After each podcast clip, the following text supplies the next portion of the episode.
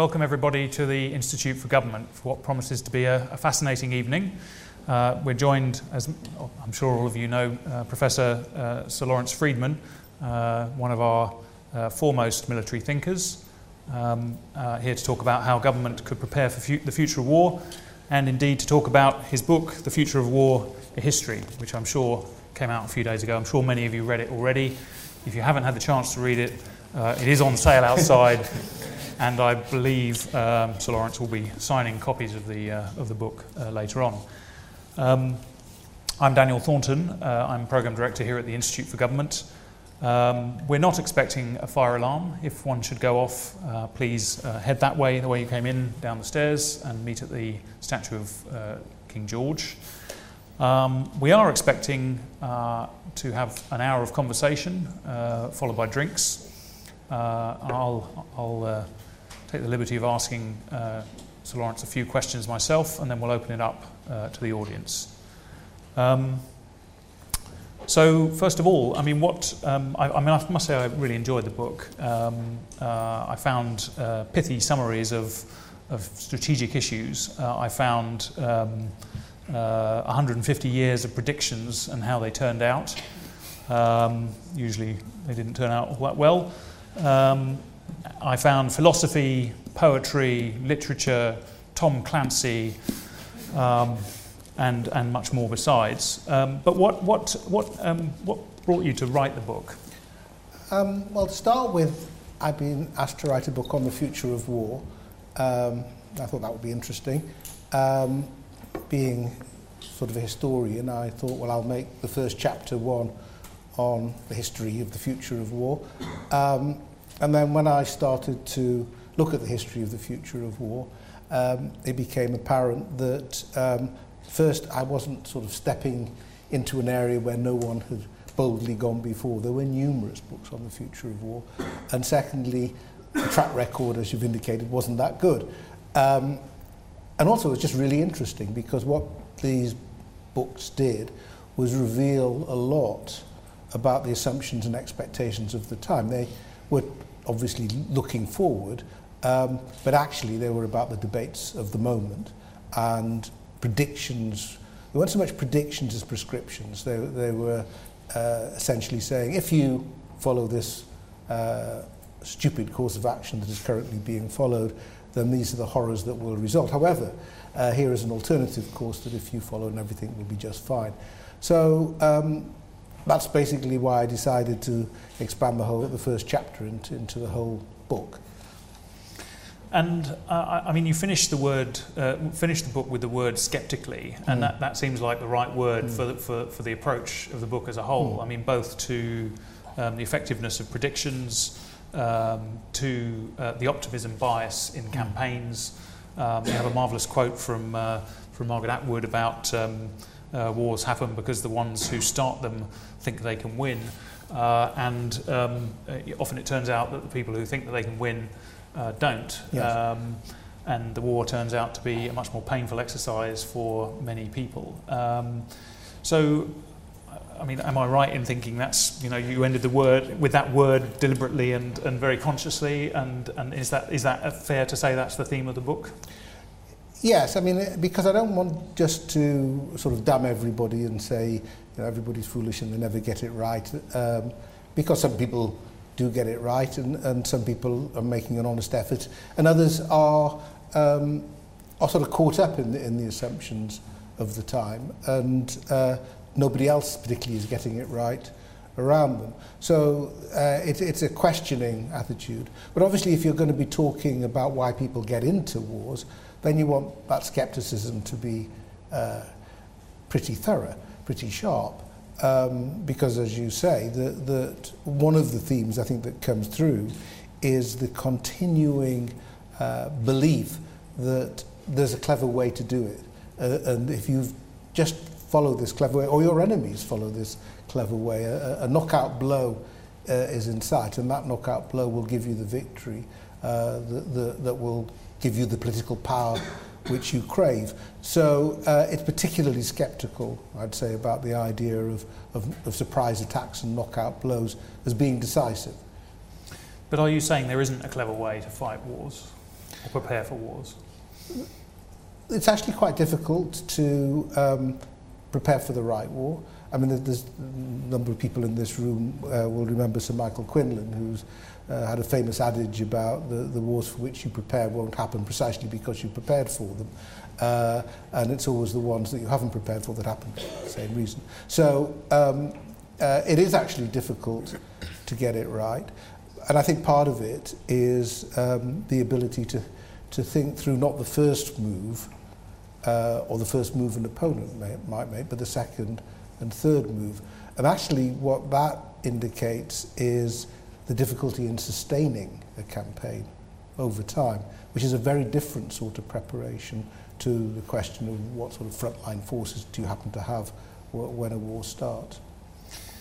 But um, as any chess player will tell you, predicting several moves ahead is, is gets sort of exponentially more difficult. Um, and you have that nice Hannah Arendt quote about every action uh, disrupts the pattern of mm. prediction. Um, so, you know, it's pretty hard to predict yeah, two or three moves ahead, right? And prediction I mean, is hard, and, and, and yeah. that's certainly another theme of the book, yeah. is uh, prediction is hard because you're trying to predict choices that haven't yet been made. You're trying to predict other people's choices that haven't yet been made, about circumstances you're, you're trying to imagine. I think it's more a question of recognizing that things may, may not turn out uh, as you anticipated. My, my previous book was on strategy, and I, I sort of, there I sort of try to challenge the idea um, of a plan that you start from your desired endpoint and there's a sequence of steps that inevitably get you to that point. Uh, and, and it rarely works out like that. So it's to be aware of the things that can go wrong, and then you're going to need to improvise. Uh, if you've got no capacity for improvisation, if everything you've put in uh, is, is committed early on, I mean, let's take a you know, specific example of, of Hitler and Operation Barbarossa. Um, I mean, if that had worked uh, as he anticipated, then they would have, um, the, the, the Bolsheviks would have been out, and Stalin would have been out within a matter of months. Uh, because he wasn't, uh, you were stuck with a Russian winter for which they weren't prepared. Uh, so it, it, it, it's, it's getting rid of the optimism, optimism bias, I guess, that, that tends to afflict people when they think they've got a, a great scheme for winning a war. So turning to, I mean, the subject for the Institute for Government is how to make government more effective, and we're obviously interested in um, some of the big decisions that are made about, uh, you know, um, uh, committing to weapon systems and so on. I mean, although it's predictions a mud's game, if I might summarise your position, um, um, you know, they, nonetheless, planners need to plan. I mean, they, you know, um, procuring and building an aircraft carrier takes a decade or more, um, then it's in service for 30 years or however long. Um, so you're kind of locked into a particular way of, of, of, fighting a war and preparing for a war by the very nature of the systems that you're procuring, aren't you? Indeed, and, and, and that has always been uh, a problem. Uh, well, it hasn't always been a problem because the lead times used to be shorter. Uh, but now we have very long lead times and when there's messing about over the decisions and what design you're going for and who's going to build it and where and what deals you can do on the side, then it takes even longer. So you have to think in terms of capacity, that, that essentially what you're doing is, is building a capacity that can cope with a number of contingencies. So you can assume in most of the things we're going to do, air power is going to be important. Uh, if you're going to have air power, then uh, is it just going to be close to the UK or do you need to take it with you? Hence the need for an aircraft carrier. Um, but then you get into these questions of quantity versus quality. Um, which is you know, a debate that we might have had more intensively a decade or so ago when, when deciding on how to go forward with aircraft carriers.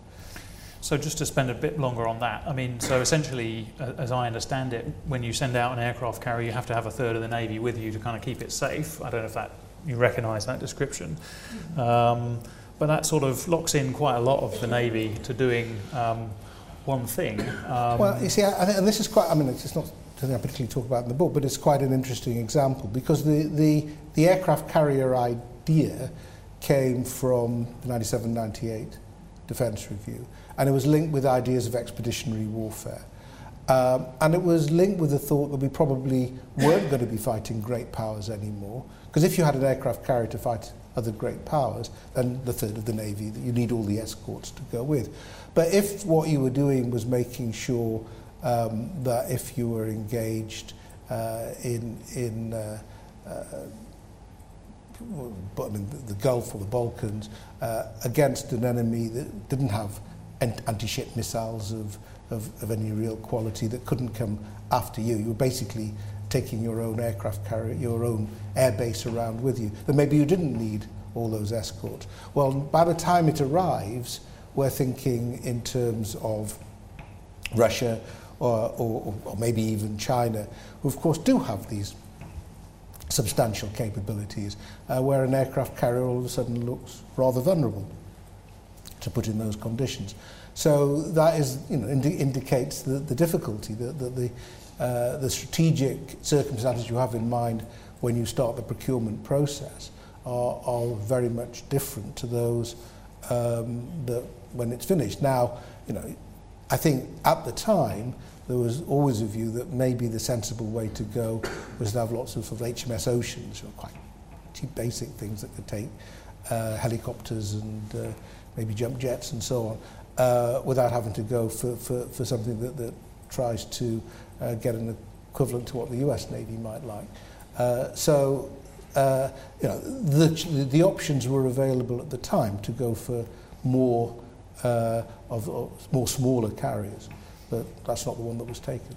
And so is it part of the, the sort of thrust of your argument in the book that, that essentially the Ministry of Defence should be pursuing a more kind of modular, um, small scale, interoperable kind of um, systems rather than kind of some very large bets on one particular way of doing things? I think it's unwise to make a large bet on a, on a particular type mm. of conflict. Mm. Uh, so you know, you, you, again, you look at what was being written a decade ago, uh, and it was assumed that the Iraqs and the Afghanistans, one way or the other, represented the conflicts of the future. Um, and then, as we wearied of those, um, and drones were being used instead, then, you know, uh, autonomous vehicles were, and, and it and it and it uh, actually what you need to do within what are becoming very tight budgetary constraints as give yourself as much flexibility as you can because it is very difficult to choose. So you can assume you'll need air power. You can assume you're going to need some ground forces. You'll probably need special forces. We have a nuclear deterrent uh, because we have a nuclear deterrent and you never know what the future may hold. Uh, so the elements uh, actually suggest themselves. You don't have uh, a capacity to cope with every contingency and you have to accept that at the end of all of this there's certain things you just can't do anymore. Does the same thing apply to alliances that we should be hedging our bets and not, you know, not putting all our eggs in one basket?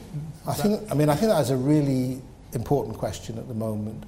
Um, I mean, part of my argument would be when I when I make uh, at the end of the book is that um, the so-called long peace uh, that meant that we, we had with World War One and World War Two, and we've never quite managed the third in the series, uh, is to some extent a reflection of a fear of nuclear weapons, of, uh, of deterrence.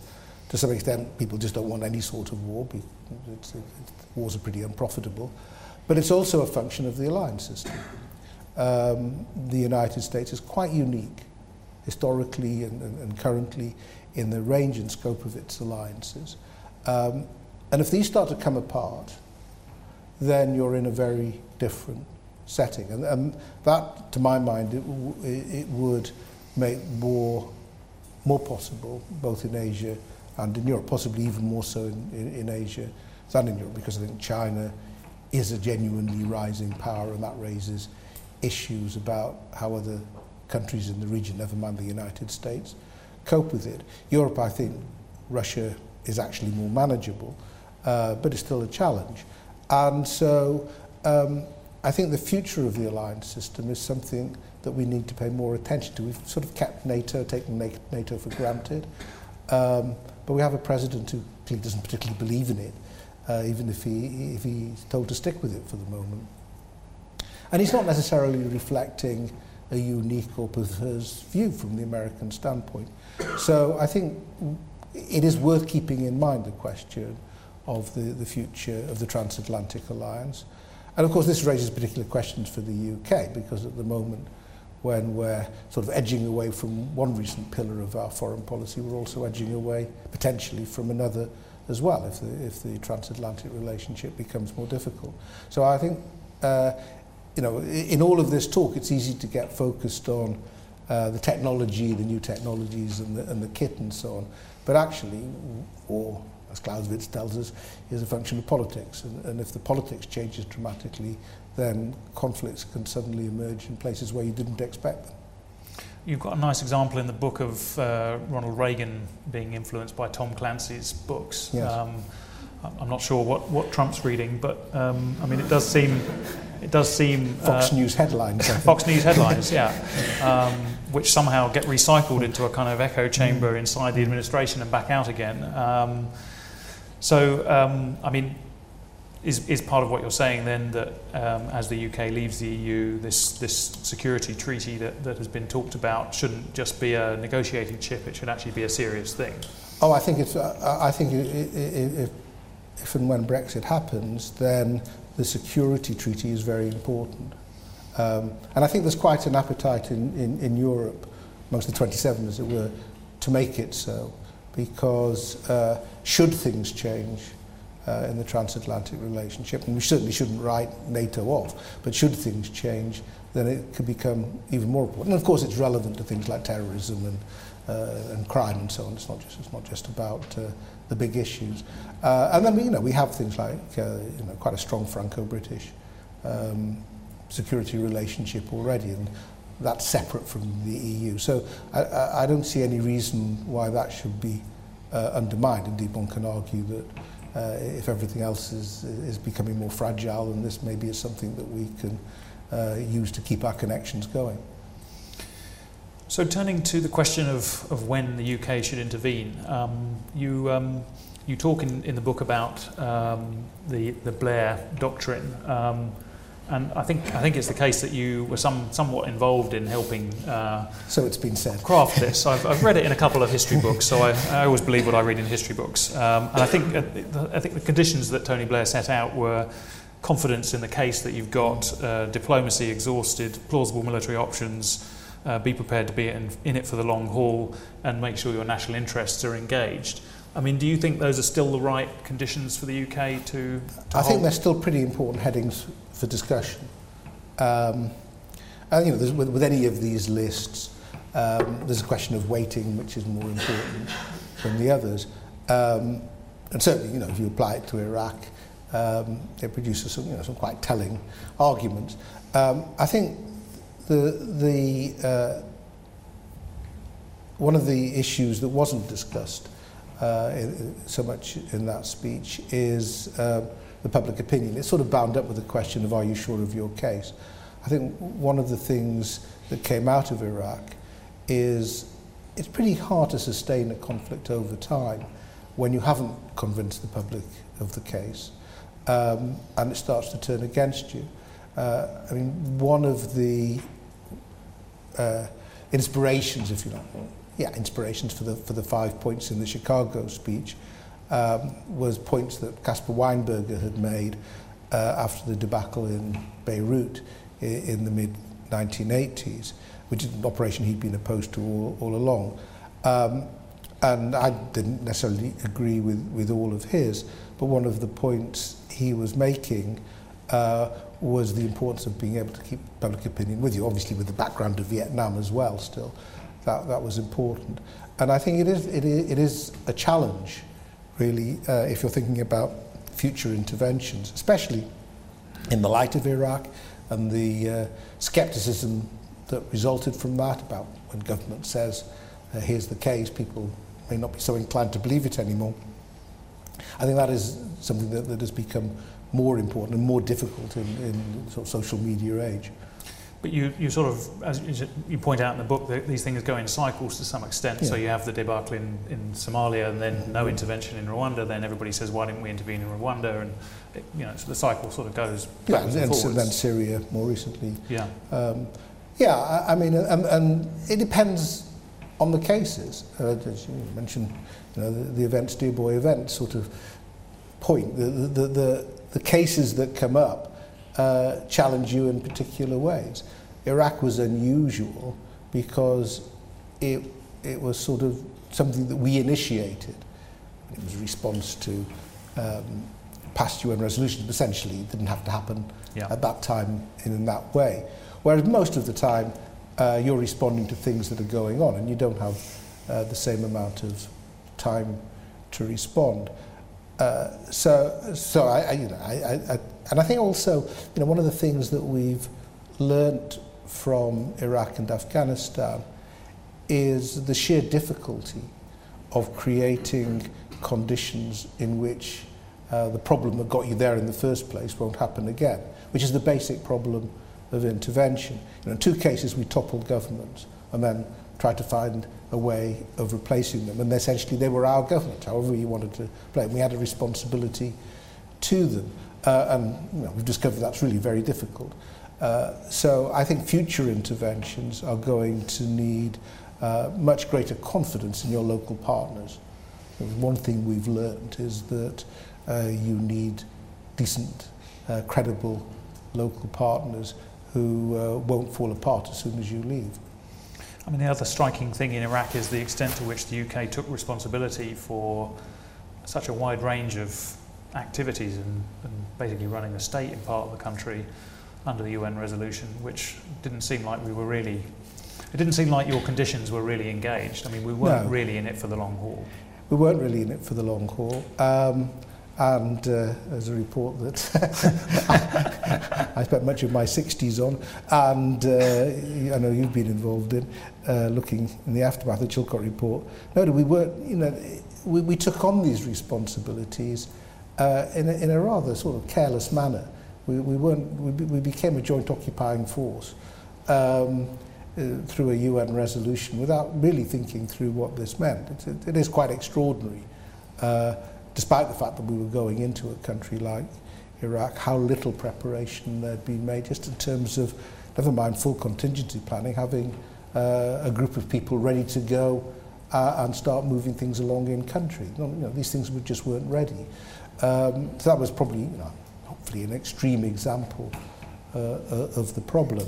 Uh, and, you know, while that's going on, you've got this talk about we're going to make an exemplary contribution and so on. So I think one thing, again, people are going to be careful about in the future is excessive ambition, is making claims for what you can do uh, with an intervention far beyond what's likely to be practical. It's one of the th it is one of the things about warfare, uh, any war, is uh, because it's so horrible, because you're expecting sacrifice, um, because it involves so much tragedy, you want to believe something really good can come out of it at the end.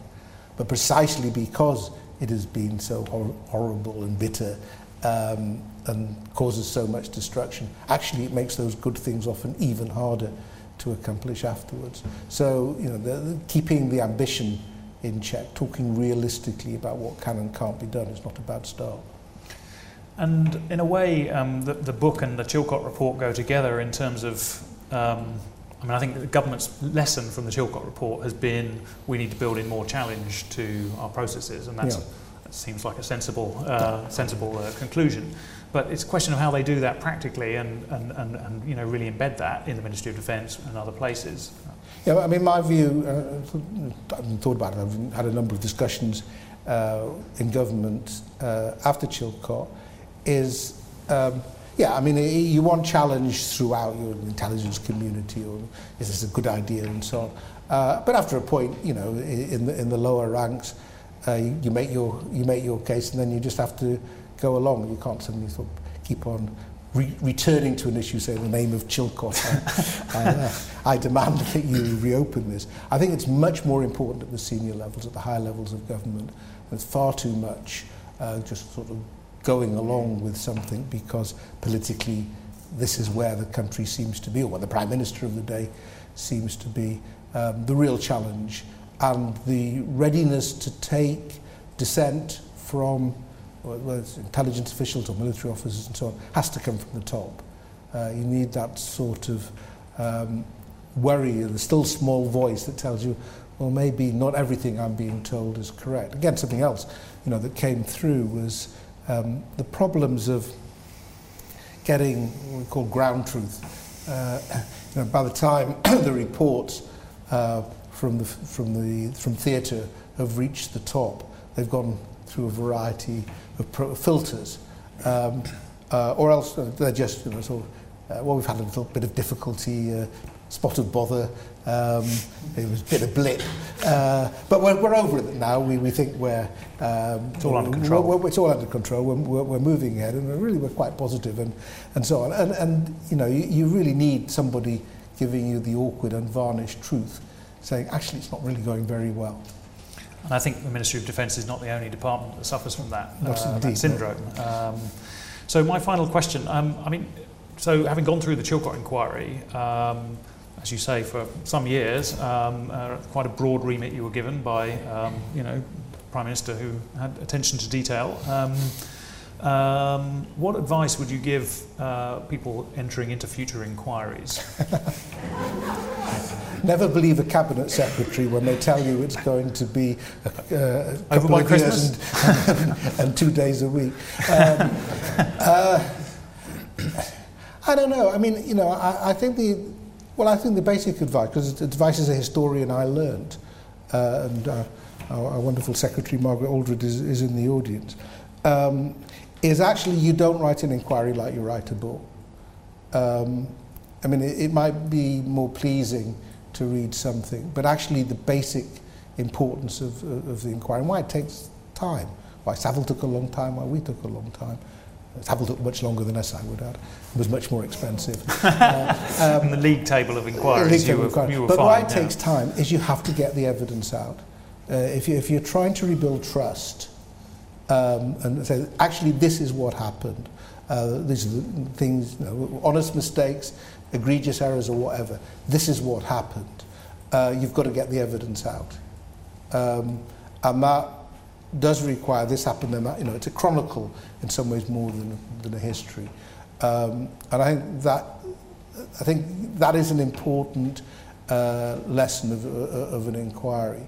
Uh, the days when people would just trust uh, a few people to look through the evidence and come out and say, well, this is what happened. Uh, you know, a few things went wrong here, here are some corrective ideas. That won't work anymore. People do need to see the information and the evidence. And then I think, as I believe the case with Chilcot, they accept it. They were prepared to accept it. But do you wish at the beginning you'd said, you know, okay, Prime Minister, this is a, you know, pretty broad, you know, terms of remit, um, terms of reference. Um, you know, we're going to focus on X, Y, and Z. Um, and could you have narrowed it down a bit? Because I mean, it is it is an incredible, enormous document. I've been trying to read it, and uh, you know, you're one of the very few people in this country who have. Um, it is an enormous document, but I think people will go go back and forth and pick out certain bits. And one, even when I was doing an official history, which is different, more of a history, mm. I think there is a responsibility of comprehensiveness because, um, you know, to take one example, when we met with families, um, things like the operation of coroners' courts and so on, which isn't an obvious area, but it mattered a lot to them. And um, you know, it wasn't that difficult for us to, to look into that as well, but it was important. Um, so, and also I think w- what would have happened, uh, and you know, I, w- we could argue whether it could have been divided up in different ways, but what we could have done is just said, we'll look at the decision. But actually, the aftermath, I think, was as important. And when the report came out, then people weren't necessarily looking beyond, you know, the, the, the questions still left over about, in, you know, did, did he lie, was mis- Parliament misled, and so on. But actually, I think the, the stuff on the aftermath is, is really important and, uh, and is re- obviously relevant for the sort of topics I'm discussing in there, which is how do you uh, how do you get involved in another country going through terrible situations um, without making it worse? Uh, how, are there ways of making better? Are there ways of bringing stability to it in a very unstable situation? I think that these are big questions that even if we're not involved with lots of troops uh, on the ground, there's still questions that are worth asking you know, through the United Nations or, or, or other bodies. Thank you very much. Right, let's open it up to the audience. I think you were first, sir, and then gentleman there. Wait for the sorry. Wait for the microphone and please say who you are and Thank you. It's Masato Kimura, Japanese freelance journalist. Uh, my question is about North Korea. Uh, how do you see the very dangerous word exchange between Kim Jong Un and Donald Trump with implication to use a nuclear uh, weapon? And uh, in the uh, unthinkable scenario, uh, how does UK nuclear deterrence works with, in the terms of the collective defense with the United States? Um, well, I mean, on the North Korea one, I'd say the UK is pretty irrelevant, but um, uh, it's a good test of nuclear deterrence at the moment. Uh, so I think Kim Jong Un is engaged in nuclear deterrence. I think he's basically pursuing a course that his gr- grandfather and father pursued before him, which is to make his country as um, secure as possible, uh, or his regime as secure as possible. I don't think he's worried necessarily about the country as a whole, but he's certainly worried about his regime. Um, and you know, there was a time, maybe in the mid 90s, when the Americans and others might have been able to do something about it, but after a point, um, you've lost that option. Or, the, or you haven't lost it, but you're taking greater and greater risks as time goes on, um, which is why it's always very dangerous uh, to start uh, issuing, saying these are red lines and beyond this point you must not go, when if they, first it's a temptation to do that, and secondly, if it's just developing a capability rather than actually killing people, um, then it's hard to make the case because the risks are so high. So um, my general assumption is um, whatever the president may or may not say, that it, it's manageable. It's what is the situation now is not that different from before, other than the Koreans keep on developing, North Koreans keep on developing more and more capabilities. But there's, I think there's two elements of, of danger. One is, is one that, again, has been there for a long time, which is that, you know, this is uh, a country that has, in principle, been at war since, uh, since the 1950s. There was only a ceasefire, there was never a, a peace treaty.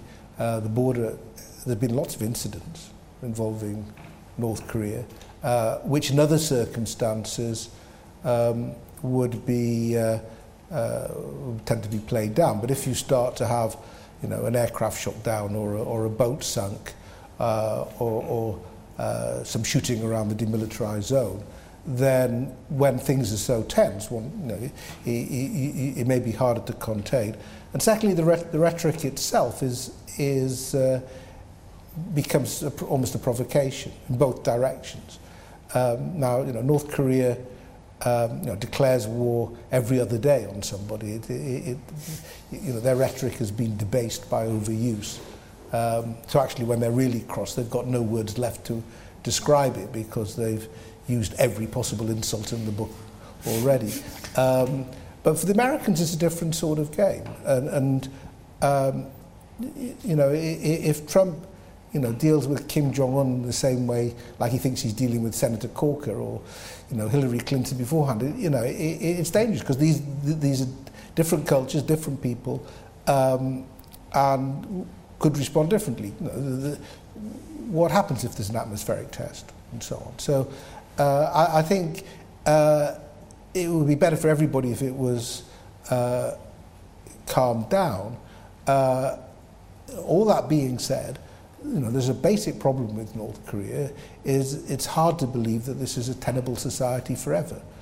Uh, uh, and that at some point there won't be some major fracture uh, there. Uh, so uh, at the moment I think it, it can be managed, should be managed, but uh, that's not to say that, that we're not left, even after Trump has, has gone, with, with, with, a, with a dangerous situation. This gentleman here. Uh, Richard Lawton Taylor. I hope this doesn't sound too, too loaded a question, really, but you mentioned weapons systems and uh, platforms and so on. But what is the relevance then in future of the Trident, say, um, and, and the carriers for future conflicts and future wars that this country would be involved in? Uh, it's always the question, really, if we wouldn't have started from here. Well, I think you might have gathered with, with the carriers, possibly not. I mean, I, I think the, the, the problem with the carriers is not the idea of having carriers. You know, my dad was in the Fleet Air Arm. Um, you know, I, I, I have a, uh, I think, you, but, but just building such great big ones uh, and uh, not thinking through alternative possibilities. Trident is slightly different. Um, uh, I mean, I've always been pretty agnostic on it, but I think at the moment, um, given the uncertainties with the United States, actually the case for Trident is probably stronger um, than it's been in the past. Uh, well, you know, it, it was always quite hard for this country to make the case for Trident, for its own independent nuclear deterrent, while at the same time insisting we believed wholeheartedly and fully in the, uh, in the US nuclear guarantee. Because you know, the US was playing a role that we could never really play. Uh, if you start to doubt that, seriously doubt that, um, then you do have an issue uh, because you have Russia, um, which is, as we've seen with Ukraine, uh, at every moment will, will remind people that it has its own nuclear deterrent. Don't, don't meddle with us, look what we can do to you. And that, I think, puts France and the UK in a, in a different position if you can no longer be so sure about the United States. So, um, again, it, it's, it's part of the difficulty um, of thinking about systems that uh, are going to be with you long after the circumstances in which they're authorized have passed. I mean, I remember um, in, uh, in 1982, in fact 1980, 1980 when the Trident, original Trident decision was made by the Thatcher government, you know, pointing out then that these, you know, we, have to, could it be a different world in 1995? Well, it was an incredibly different world in 1995. And if we'd thought just about the world as it was in 1995, we might not have bothered about Trident. It might have seemed, because uh, the Cold War then didn't, we looked very strong and powerful. Uh, so, you know, w- w- why bother? Um, but now I, you know, so, so that's why I think, you know, I, I'm cautious about this argument, but I, but I think um, the, the durability of the Atlantic Alliance is an issue. And in that case, uh, it, it isn't wholly fanciful to, to see us having to play a different sort of role in the future than we've played in the past. It's got Simon, and then at the front, front here, and then Lord Hannay. Uh, yeah. Simon Webb from the Nichols Group, nowadays doing major projects, but erstwhile policy director of the MOD during an interesting period. Um, um, can, I, can I make one point and then, and then engage a debate? Um, the point is that not to ignore the people side of, of preparation. I learned that actually it isn't the number of fast jets you've got, but the number of trained fast jet aircrew, which is probably the key factor, and the people who know how to make submarines quiet, and the people who maybe are commanders of armoured brigades, something like that. And, and that, that may be, you know, well worth the preparation, plus maybe the odd strategic thinker in the MOD um, and the IFG. Um, uh, the debate is, goes like this, Lawrence, and we had to go to it a bit before, is, is, is really about being prepared for the enduring. Um, nice if you've got the resources, I think, was what the average MOD policy director would say, because, and, and you often haven't. You know, you, have, you can't undertake simultaneous camp, peacekeeping campaigns because you just don't have the force structure. Now, if we're going to be reserving a lot of our force structure for deterrence against Russia, which is, seems to be right at the moment, and putting a lot of investment into that, we're going to have not much to do on civil wars. And I, I would just argue that you shouldn't completely limit yourself to making a brief intervention if it's going to be impossible to do the long one, even if that's the right thing. Because I would say there are a couple of scenarios. One is that some brief interventions have worked. You know, we did Sierra Leone and Timor and Bunia in Africa, actually, probably led by the French, was probably the one which stopped another Rwanda. And these are things which lasted a couple of months and looked to me, you know, good value for resources. Um, but you could have an acute case where you've got dreadful atrocities underway, which you could stop in a two month campaign, but that's all you could do. And I worry that, that applying the be ready, prepared to stay for a long time and replace the government, all those good things, teach them cricket and, and introduce democracy and so on, that you, you shouldn't be put off, particularly dealing with atrocities, if you, just because you can't stay there for the long run. Okay. Yeah, I, I mean, and I don't, don't wholly disagree with that. I think the problem is um, if you've got somebody to work with on the ground, then you can go away. Um, and Sierra Leone was, was you know, sort of fortuitous. Uh, we happened to have people going there for one purpose, and we suddenly realised they could perform another, and that was good. Uh, Timor, um, you know, was essentially about preserve a new entity was being created, and could you look after them? Uh, could they look after themselves? It, it was a different sort of operation. Um, but you know, Libya, we went in to stop a massacre, which could, I mean, and I, you know, I think it could well have happened uh, if, if uh, we hadn't intervened. But it's very difficult to stop there uh, uh, because uh, you have intervened in a political struggle, um, and then what next? To, to, to say we, we've now stopped Gaddafi's forces massacring people in Benghazi doesn't mean uh, isn't the end of the matter because the people in Benghazi are now feeling a bit emboldened and, uh, and do we have a view on the outcome of this? Uh, so I think it's quite, it, where you have these big conflicts going on, um, the limited intervention uh, is quite hard. Uh, I think it is possible uh, not to get yourself in full occupation mode. I think that, I think that, that, that would be uh, a sort of slightly different way of putting it. But I think we took, we took our eye off the ball in Libya very quickly. Um, and a bit more effort there might have stopped an, an awful lot more grief later on. Thank you. At the front here. I am coming to the back in a bit. Nick Gowing. Um, Laurie, can I pick you up on two points? Um, about the framing of war in the current digital environment. First of all, what about the constraint now, the visibility, the transparency of virtually everything that happens in a battlefield? Not just the launch, but where it lands. And also, particularly in the civilian pressures and everything else, and when you think of the Baltics and what might happen there. How much is that going to be a constraint to the future of war? And whether war is even embarked upon? Because there can be a feedback loop which can be amazingly quickly, asymmetrically, which can undermine the purpose for which you've been to war in ways which have ne- never been seen before. Mm. And secondly, um, everything, you, much of what you've said has been the tradition of kinetic war and kinetic systems and so on. I mean, the, the vulnerability of these systems was graphically illustrated by the drone, the private drone, which landed on the HMS QE uh, in Invergordon when it was going out for sea trials. Now, when you think of the implications of that asymmetric violation of security, you have to realize that a $3 billion pound ship can actually end up being blown up by a, a privately um, flown drone. Which leads on to the other point about a very different kind of non kinetic war, which, and I'm asking about the framing of warfare, which is not about kinetic, which is about digital, which is about cyber, when the German government can issue a, a warning a year ago saying, prepare yourselves with 10 days of food and water because we cannot guarantee the stability of society anymore.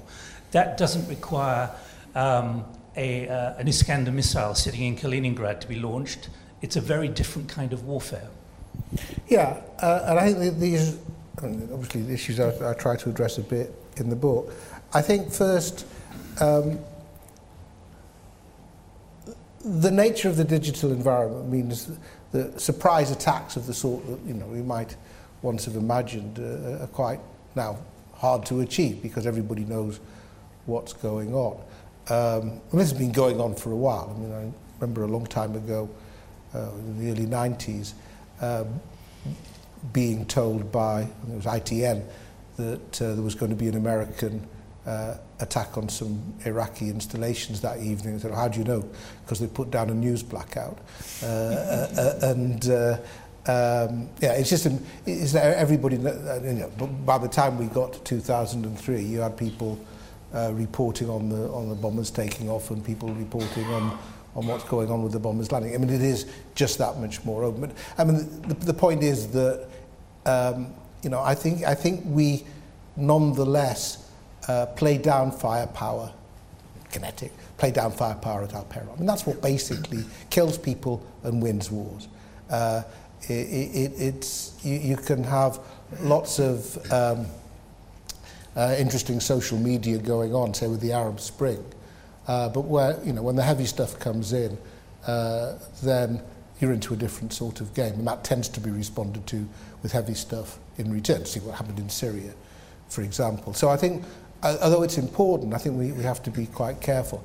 I'm, look, I mean, as far as the cyber side goes, it's going on all the time. There's a constant co- activity in the cyber domain. There's little offence defence duels going on. You know, having you, know, talk about drones, but I, you know, I, if you get into discussions of autonomous vehicles, it's often find it quite surprising how little people who are developing those seem to have thought about some of the cyber implications of people getting hold of their uh, information systems and turning them, going around and, uh, uh, uh, and taking control of them. I mean, there's all sorts of stuff that can, can happen.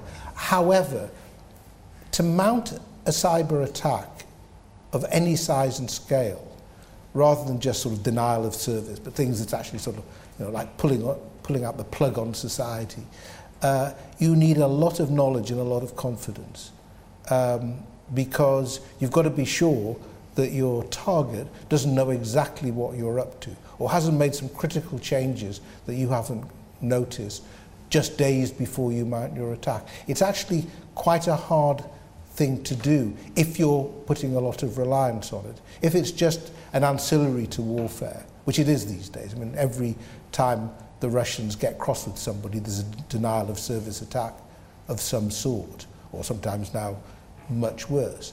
So this is not to play down what's going on, but it's a question of whether it's ancillary or the real thing can actually um, become you know, the electronic Pearl Harbor.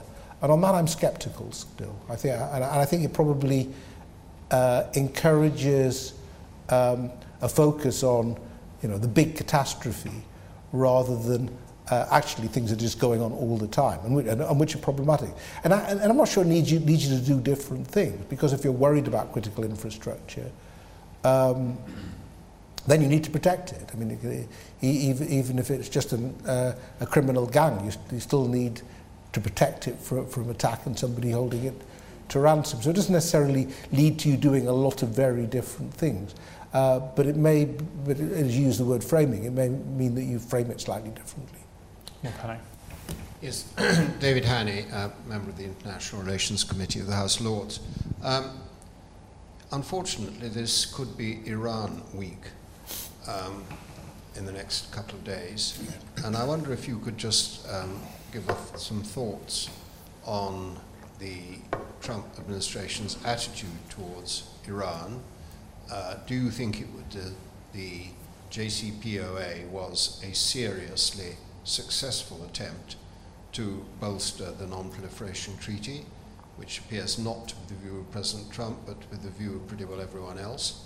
Uh, and what do you think of the way in which the President, at least, has approached the relationship with Saudi Arabia, which bears some rather uh, unfortunate parallels to the relationship between the Kaiser's Germany and Habsburg Austria?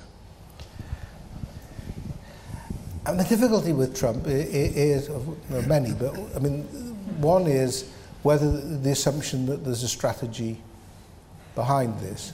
Um, and the, you know, it's just this is an Obama deal. He doesn't like any international deals. He always assumes, as a matter of course, that the United States got done over by whoever they were having a deal with.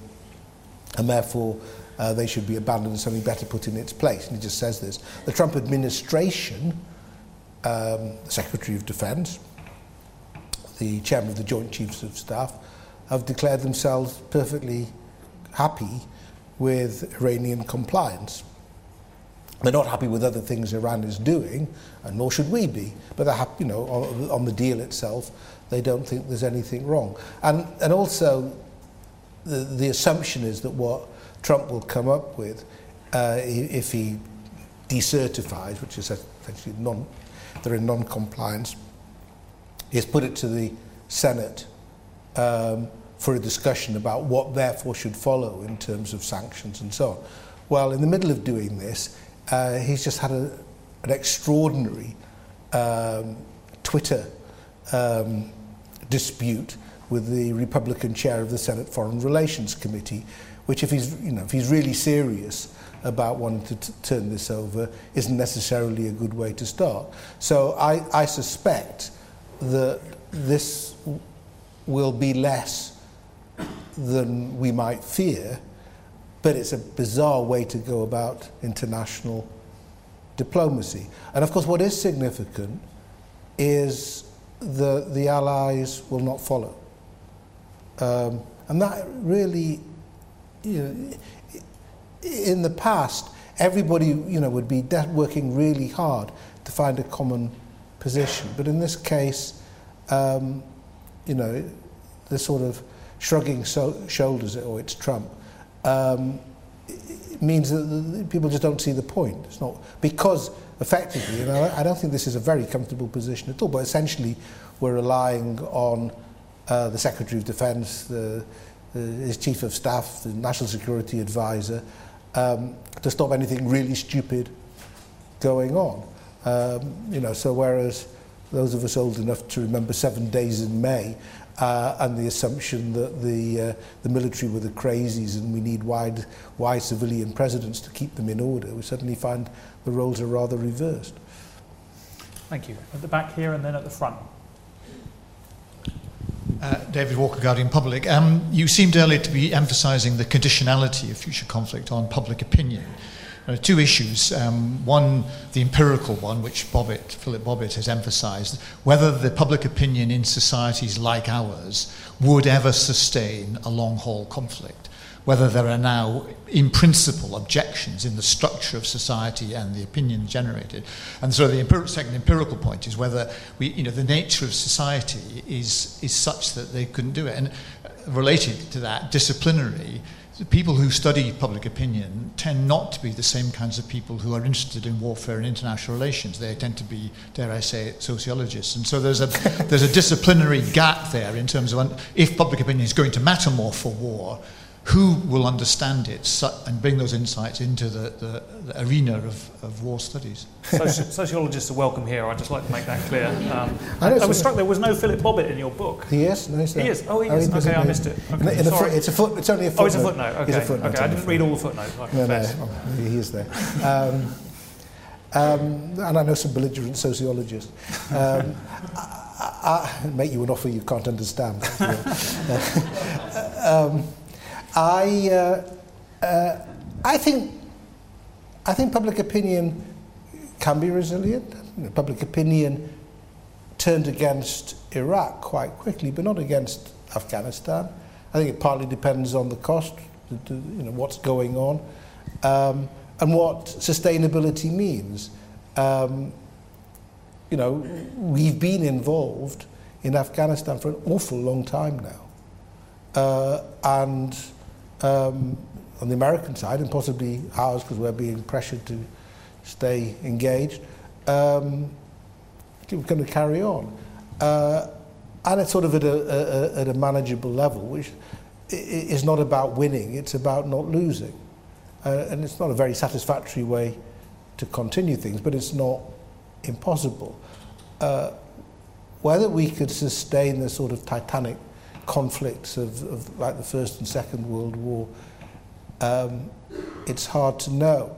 But when you look, I mean, when you look at the way that conflicts develop, it's extraordinary the way that human societies uh, very painfully adapt and change because they have no choice. That's what they, that's what they have to do when they see themselves in a real struggle. Um, now, the difference I think, for the UK, countries like the UK, uh, is the conflicts we've been involved in have a sort of discretionary element to them.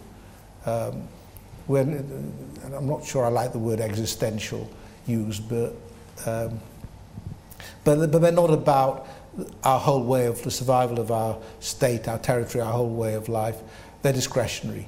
Uh, thing, the, the country carries on if we decide not to get involved. And therefore, there are going to be, um, there's a sense of proportionality. What's it worth?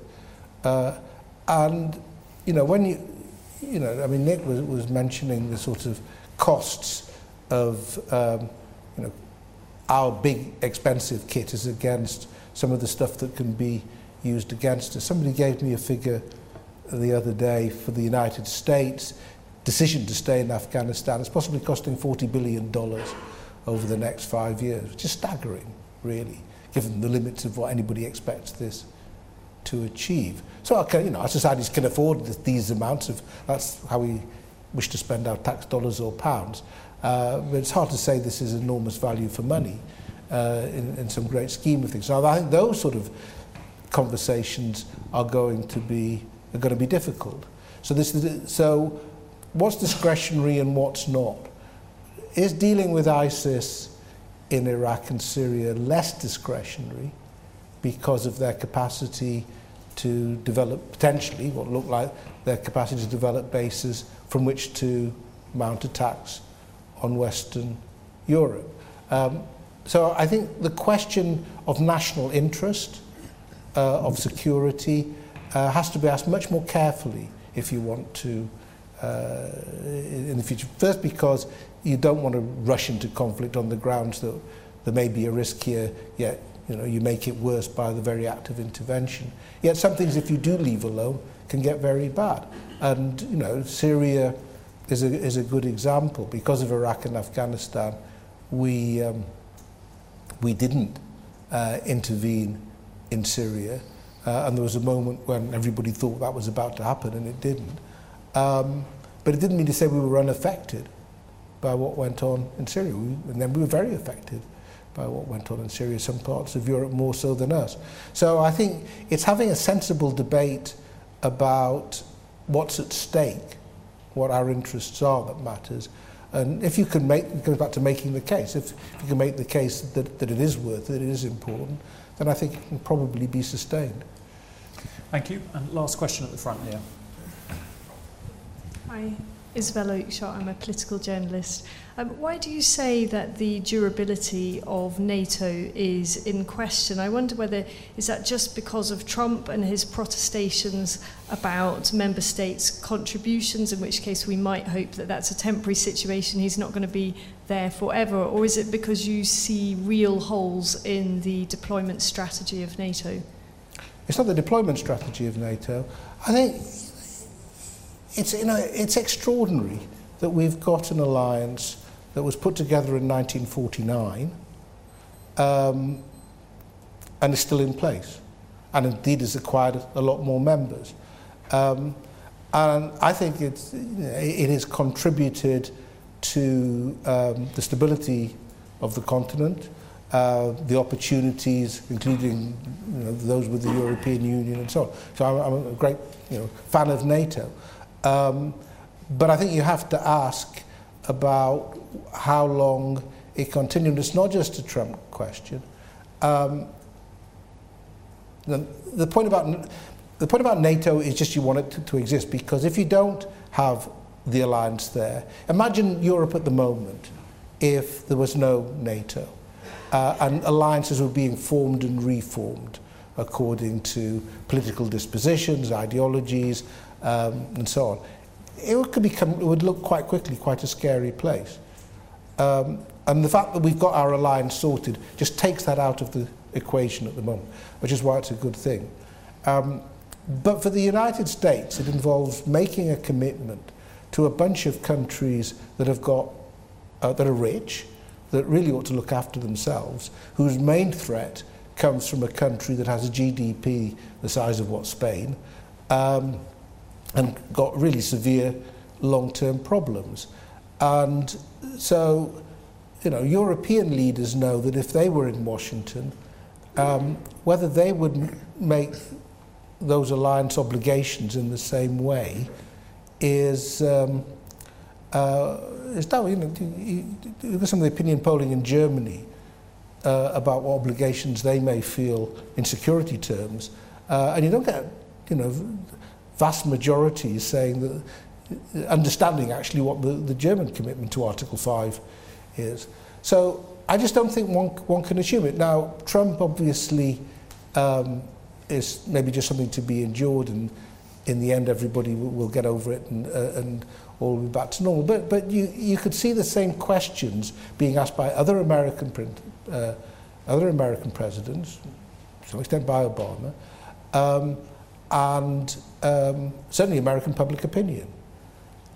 Now, I, you know, I think you know, I've been around long enough to see you know, the number of times when NATO has been in disarray. You know, you think it's never in array, but it, but it's it, it's it's you can't just assume that, that it'll go on forever, uh, and it seems to me prudent to at least think about the consequences of European security without American guidance all the time. No more than that. If it can carry on, fine. I'd rather that was the case. But it doesn't seem to me one can assume it. Thank you. So thank you very much, everybody, for your really interesting questions and uh, for joining this discussion. Um, please join us for a drink uh, outside. Um, and finally, please join me in thanking Lawrence Freedman.